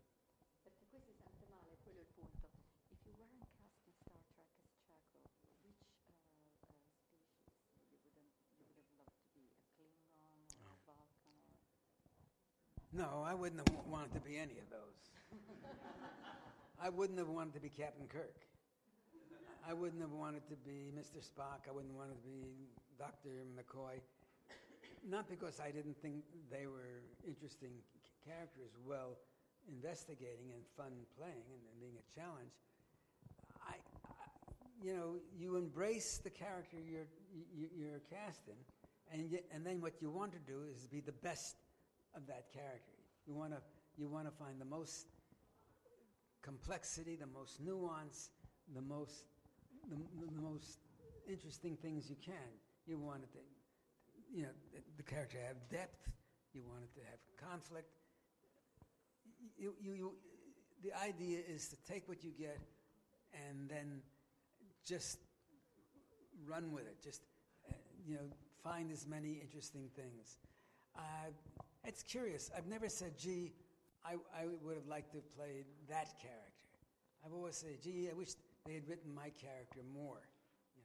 You know, the only actually there was one time, there was one time, and that's because the character was so was so important to the story. They were. Do you remember? You, do you know who Charles Manson is? Yeah, a despicable human being, right? An, an evil person. They couldn't find anybody to play him on, on the West Coast. They read everybody bearing in mind they had to have a certain stature and he had to have a certain presentation, and they couldn't find anybody. And then, as a last resort, somebody suggested me, and I came in, and uh, the, the, the director who knew me as a writer because I had submitted something as a writer didn't even want me to read because he thought he only saw me as a writer, but he was talked into it. And he says, Go home and look at this material. Don't try to imitate the voice or anything. Uh, don't memorize any of it. Just go ahead and look at it and come back. And he, he, wanted the easiest way out. And of course, being an actor with pride and wanting to do the best job I could, I actually went to a, a drive in movie theater. You know what those are, of course. And I, I recorded his entire, entire movie uh, on a tape machine that I had with me. And I went home and I practiced it uh, so that I got the, the pitch of his voice and the, the, the, the way he spoke. And then I memorized it. And I came in knowing that this was an evil character, but the, but the, but the, uh, the challenge was how well I could do it and how could I change his mind. And he was had he had his the, the, the writer, the producer had his head down when I started talking as the character. And very slowly he looked up at me and was mesmerized. I don't talk about myself that way very often, but I'm telling you, he was mesmerized. And he says, My God, that's Charles Manson. That's Charles Manson. My God, you got it. You got it. And I just smiled. And he says, "St- st- Stay tight. We'll get in touch with you. You know, uh, momentarily, we'll be back in touch with you about playing the part. Well, I, I, we, we all know I didn't get the part. Uh, Kazan, who's a famous director, Streetcar Named Desire, uh, a whole bunch of different movies, uh, The Men, a bunch of movies. He had a protege in New York who he recommended, Steve Railsback, who was a wonderful actor, and he did a terri- terrific job.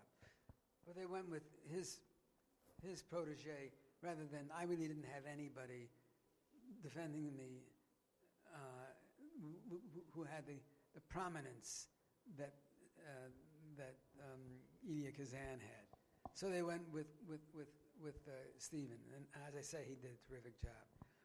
But that, that there, there was a there was a situation where I would have played a bad guy, but we would, we would we know that he was a bad guy, and we knew that there was no condoning his behavior, and so it, it wouldn't have it wouldn't have bothered me to do that. It Wouldn't have bothered me to play that character because the audience would have realized that he's a nut, he was a sick man, and that he was really evil, and that and that if they'd seen me in that character in that way, I would have achieved what I was after.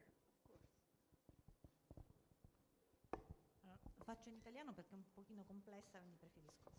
Ieri si parlava della fantascienza attuale che è figlia dei nostri tempi e quindi volevo una sua opinione su serie che parlano degli uomini nello spazio molto più crudeli e molto più eh, guerreggianti di com'era l'universo fantastico di Star Trek, per esempio in serie come The Expand, in cui c'è un'umanità forte, divisa e cattiva l'una contro l'altra. Quindi la domanda è cosa ne pensa lui delle serie televisive ambientate nello spazio dove comunque ci sono molti conflitti. I hope the answer isn't that long. She wanted to know if you have seen any TV series uh, uh, set in the open space, let's say, that was much more violent uh, and with fights uh, instead of Star Trek. And what do you think about that? Like the, the Expanse, she, Like, like which one? you know, the Expanse? The Expanse. Expanse? No, I don't know. I don't know that one. No. I, I, I've. My, Well, at, maybe you can talk about, you know, voglio dire, Babylon 5 stessa non stavano proprio in pace. Eh? Yeah. well, the, the three movies. Oh, sorry. Yes. Why don't you come here so I can see you? I, I was going to say that three of my favorite f- science fiction films. One has no longer holds that stature, but the three films that I always embraced and always talked about and was so enthusiastic in watching were 2001. Um, um, uh,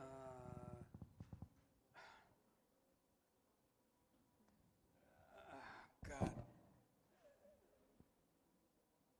Uh, Close Encounters of the Third Kind, which I thought was a fascinating film when I saw it and was extremely well done. And the third one, which I no longer hold in as strong a regard, having seen it again, was the one where nobody be- gets to live beyond the age of 30. Which one? Ha parlato di un, di un film? Sì, perché c'era anche Geremia. Sì, Locust Run. Yes, yes, yeah. When I saw that the first time, I thought that was a really impactful film. When I saw it the second time, it seemed uh, less less important to me and, and, and uh, a little more simplistic than I had than I had remembered it. But certainly, 2001 and Close Encounters were the two films that I thought were, were, were wonderful. Now, since then, um, last year, Ex Machina, I thought was was a terrific film. Um, the Martian, I thought was a was a good film. I didn't think it was it wasn't a brilliant film. I, I still have trouble. I still have trouble uh, coming to grips with the fact that this guy could spend. I'm sorry. I'm sorry. This is what I had over there. Okay. Okay.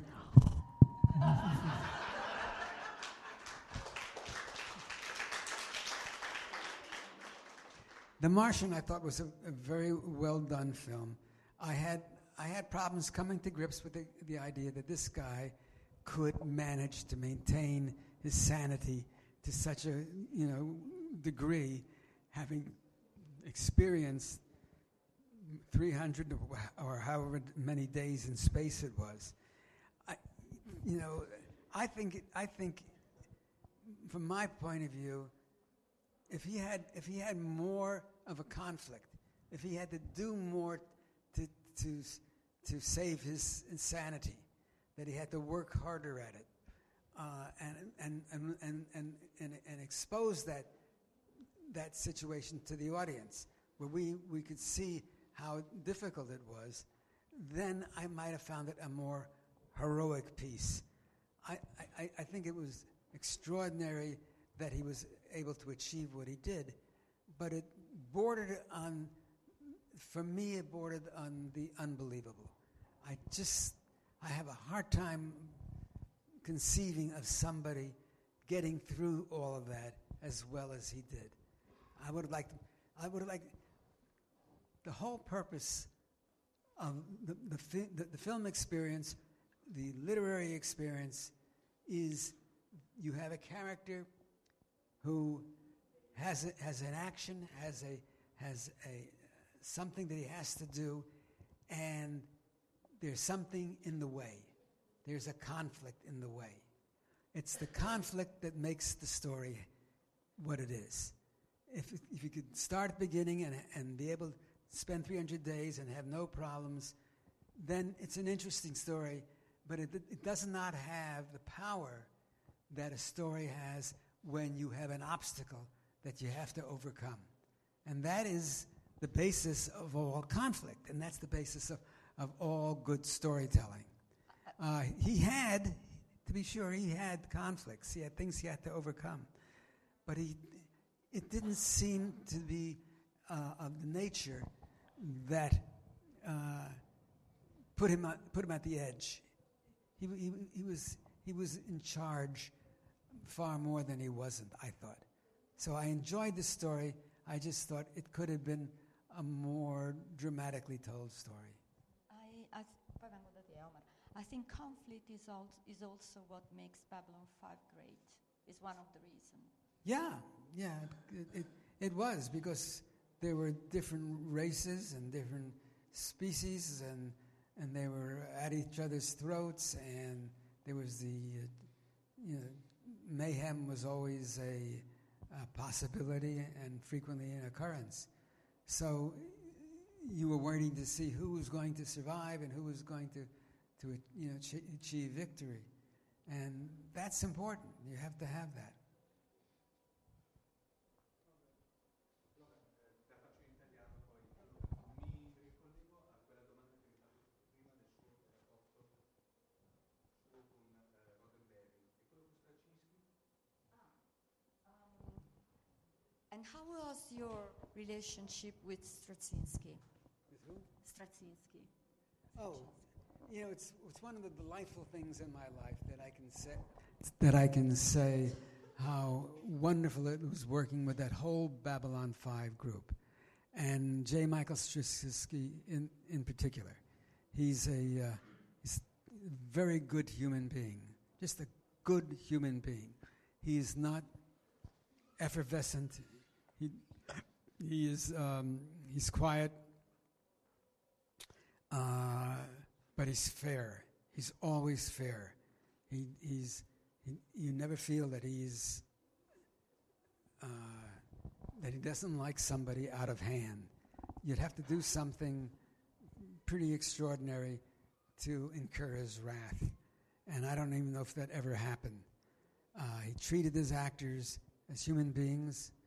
He, he was he was willing to listen to what they had to say. He was very strong willed about how he wanted the, the show to go and how he wanted the, the, the characters to be played. He, was, he had a very strong sense of how that should happen. But that didn't mean that he would ever sh- cut anybody short if they had another idea. He would listen to the idea. Uh, fortunately, because he was such a, a, a fine writer, there was very little to take umbrage with because to play it the way he wrote it was generally the way to go. It was generally the, the, the, the way that we should, we should work the characters. Once or twice, I had a couple of ideas, uh, and I was told that, you know, he, he would never change anything because he believed in it. And I can understand that. This is your project, You've created it, you understand the, the material, and you understand how the characters should be played, and that's the way they should be played. Uh, it was n- never imposing a, a, a, a, sense uh, that was contrary to what we could do. You know, it, was it might not always be our first choice, but yeah, when we thought about it, yeah, if that is that if, if that's something that he wanted us to try, we would try it. In my case, fortunately, I had almost no no uh, discussions with him at all. I, I had a couple of things that I wanted to change, uh, just lines here and there, and he said fine. He was he was okay with it. But generally speaking, he wanted us to do it the way it was written, and uh, nobody had any problem with that.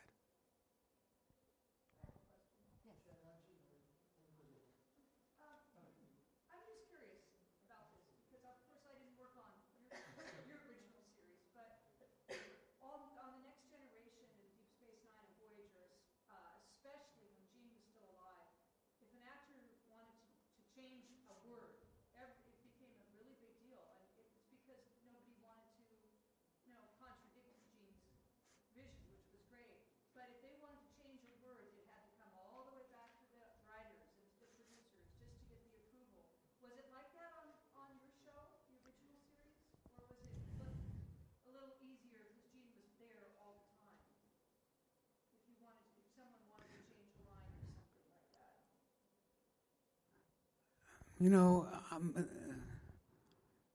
I think there were some discussions, uh, not necessarily involving me, mainly because I had n- I didn't have that much to do. Uh, I don't recall offhand changing or ha- having changed the line that I was c- called on the carpet about it. I wasn't asked uh, why why had you done that. It was just generally accepted because I, I didn't do it that frequently. I mean, how many different ways can you say warp factor fortkepting, you know? so that was the line, that was the line. Um, uh, yeah, we. I, I, I do remember. I, do- I, I do remember one in, in- instance, as a matter of fact. Very interesting. Um, it was a scene in an episode. What, what's going on? Why can you- I'm sorry, some friends are leaving. Oh. They have the plane. bye bye. Arrivederci. sorry. Okay. Um, there was a scene.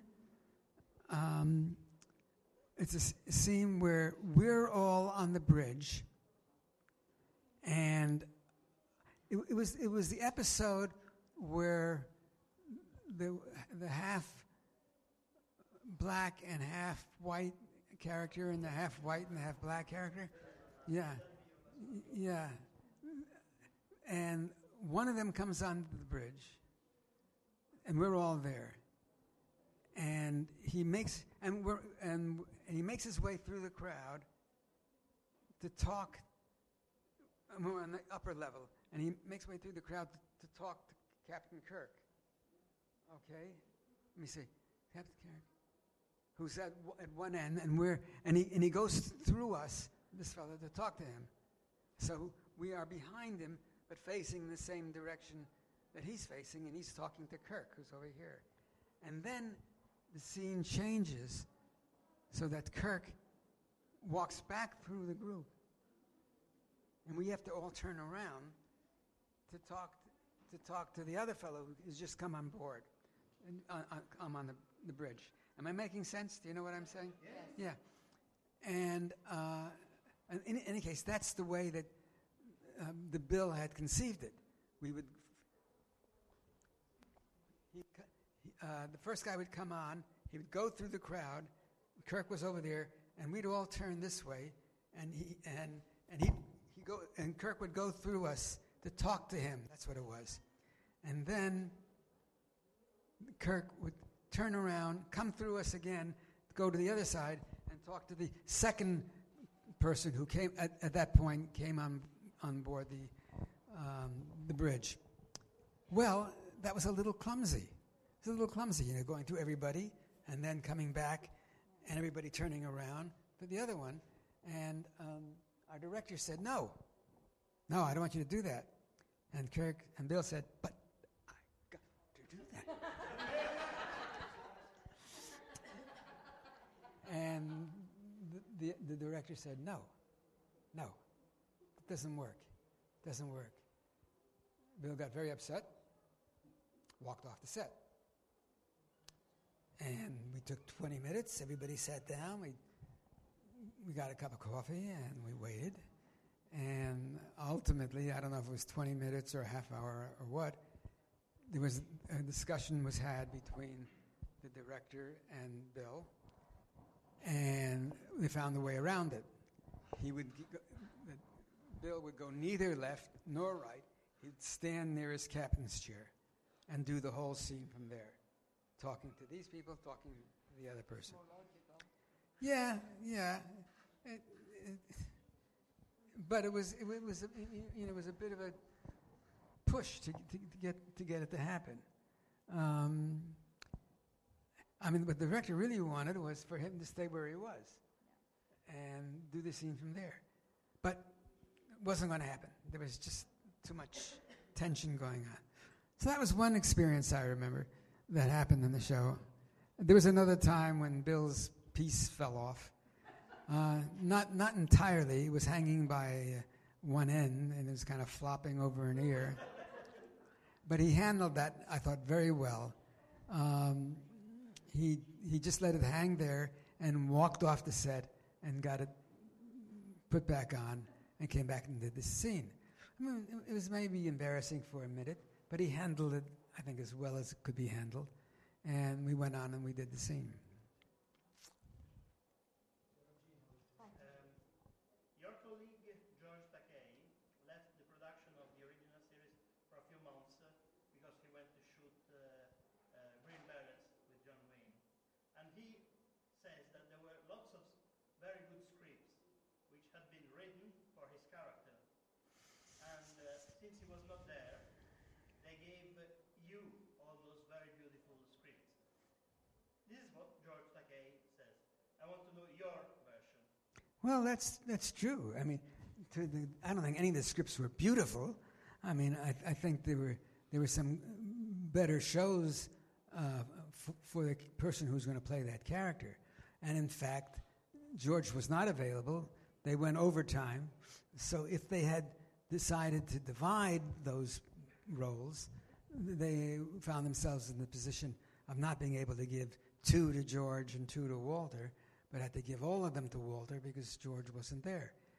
So that was I, you know, and, and there were some of the better uh, scripts that I, that Chekhov had were, were uh, on those occasions when when uh, George wasn't available to do the part.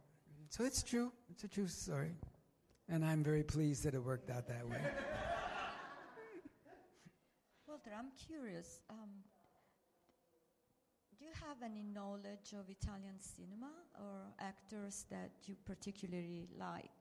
Italian cinema, movies, and Uh, over the years, yes, there there, there have been. I I'm at at a point where uh, I don't remember names and titles very well. Marcello. Who? Marcello Mastroianni. Of course, of course, Marcello, of course. Yeah. Um, She, you know what? Judith just said it with the the same way Sophia Loren said it in that wonderful movie. You, that was. this is where you've taken that. Confess it. and of course, uh, I, I I loved Sophia Loren, and I loved uh, um, Anna Magnani. Anna Magnani, Ma- Magnani, um, most of the time. Once in a while, she went a little, a little big, a little big, but she was a, a, in a, a- a wonderful actress to watch.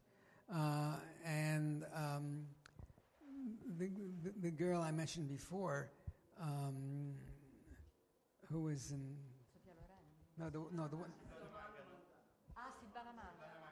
Silvana Mangano. Yeah Silvana yes Silvana Magnani Magnani No, Anna Magnani. Tu dici Silvana Mangano, Anna Magnani. Anna Magnani. Anna Magnani yes. Sì, ma adesso ha terminato Anna Magnani.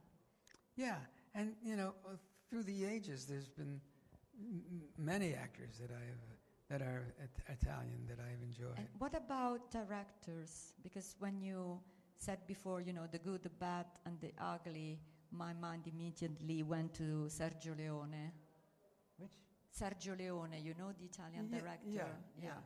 I mean, uh, apart from Fellini, I suppose you know who Fellini yeah, is. yes, yeah, yeah. Have you got any knowledge in other Italian directors? I've probably seen their work. I don't remember what, Yes. what they've done. If you've mentioned titles, I might be able to tell you. Okay. Okay. Um, I don't know. I, I just don't remember. names. Bertolucci, maybe. Salvatore is really recent, so I don't know Oh. if, uh, yeah. Ah, and Sorrentino, of course, who won the Academy Award. Yes. Yes. Yes. Would you ever accept to, adesso arrivo. would you ever accept to, uh, you know,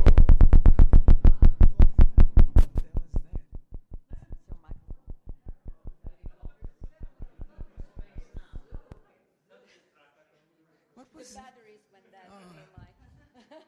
Wow, that was pretty Would scary. you, would you like uh, to, you know, to work in Italy for a movie or something? Would you be interested in doing that if the project was good enough? Yes, of course. That would be great fun. That would be great fun.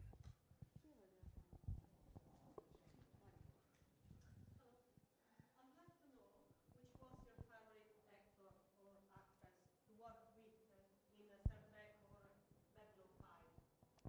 ones that I en- most enjoy, work, enjoyed working with?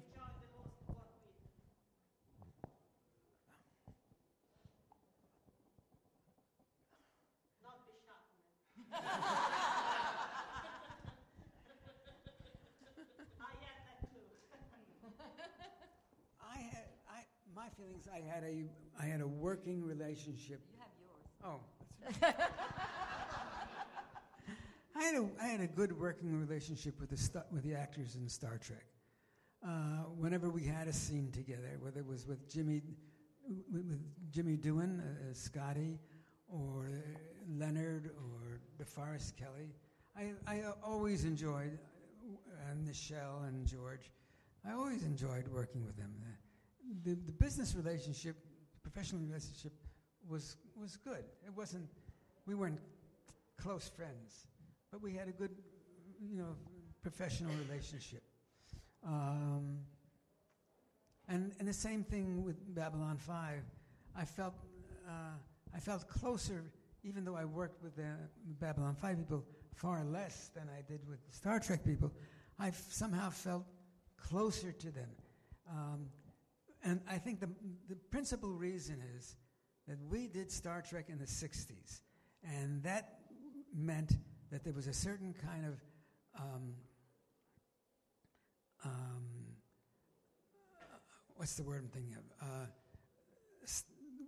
the actors, actors had different kinds of status. They were the, the, the, leading, the leading actors, the three leading actors, you could count on to be important to every episode.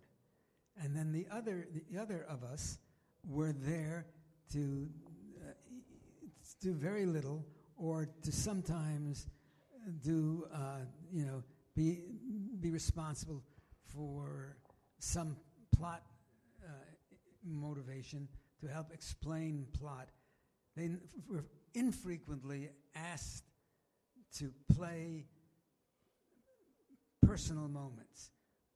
We were, what we were asked to do was help move this, the story along. But, but that did not necessarily mean that, that the, the words that we spoke had specifically to, uh, to do with our character as much as it did to helping just the story. Yeah.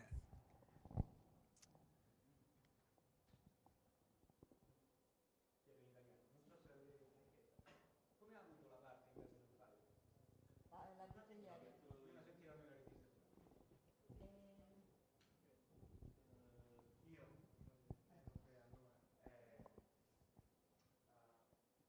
Guarda, fare l'italiano perché arriva in bocca non sente. Cosa ne pensa delle, delle ricadute dello Star Trek nella vita reale? Per esempio, il fatto che non ci sia stato allora Enterprise, per esempio dove lavoravo io, in Iridium, dovevamo vedere Spock, Kirk, Enterprise, Chekhov, Arturo, cioè il, il, il fatto che loro hanno ispirato una generazione. What do you think about the fact that Star Trek had such a... Oh, sorry, sorry. I'm a little bit sleepy. Um, what do you think about the fact that Star Trek had such a great influence in, in, in real life? For example, uh, Andrea was saying the fact that the, the, you know, the first shuttle was um, named uh, Enterprise, and, and then some, you know, um, operating systems have the names maybe taken from your characters and these sort of things.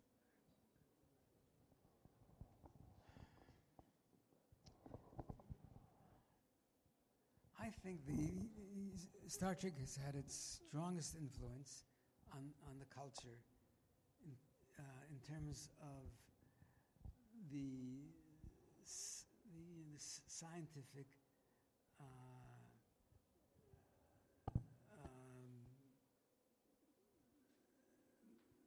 the science that we have actually, which was when we started, was somewhat theoretical and not practical and, and it's become practical. I think uh, the fact that you know we have now have um, almost everything but a transporter that, that we That talked be about. useful. Yeah, but, but that we have we have created these the- the- these other these other inventions, these other um, mechanical um, processes that we have made um, uh, part of today's science uh, is, certainly an important contribution uh, to, to the world it is today. I'm not, I'm, I'm not sure these things wouldn't have happened without, without Star Trek. But I think that, that, that Star Trek was there to perhaps, uh, in some cases, uh, initiate uh, the, the, development of the tricorder and, and the, uh, and the um, Uh, space is exploration in itself, too. yeah, yeah. I mean, lots of astronauts are Star Trek fans, or at least were inspired to pursue their, this career through Star Trek. I think that's something to be really proud of. Yeah, yeah. See, to, to me, I, I'm, I'm not, I'm not as in tune or as, or find it as, uh, as im, extra, find it as extraordinary or that it is, it is the, a, a principle, a, a principle uh, uh, of principal importance to the meaning of Star Trek to have, you know, uh, tricorders and, and have, you know, what are the other things we had? Uh, Phasers. which? Phasers. Yeah, and, and all of that. That Communicator. yeah, communicator, all of those things. And of course they're important, and of course they help make our, our world, uh, they, they can make our world a, a, better place, or at least uh, advance our science by having them. But to me, what was always most important about Star Trek was what it said about the various species of life, and that we were we were at least approaching a time when different cultures could grow together, could could could could work together in, as one, or or certainly in a peaceful way. That that the whole idea of Star Trek was that we would at some point reach a time when we would not have to go to war, and we would not have to, and then it wouldn't be things like racism and et cetera. And we had pretty much accomplished that on Earth by the 23rd century. We were still trying to, to do that, you know, in the Federation and, and beyond um, with, with other species, with other, you know, peop- from beings from other planets.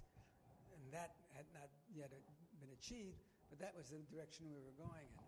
And um, I thought that was the most important thing we had to do.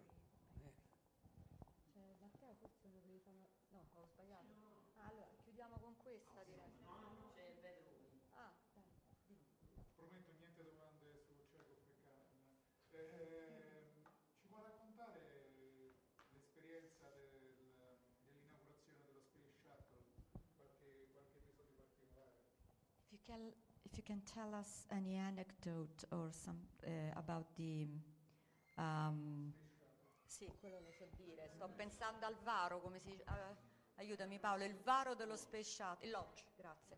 Uh, the launch of the first space shuttle when you were all there, you know, because it, it got the name Enterprise. That was an amazing experience. Um, perhaps the most amazing experience that I had. Uh, we were invited to the uh, to the first public uh, showing of of, of, of the um, the shuttle, and uh, really didn't know what to expect. Um, we had to drive about 30 miles outside of Los Angeles to where it was going to be held.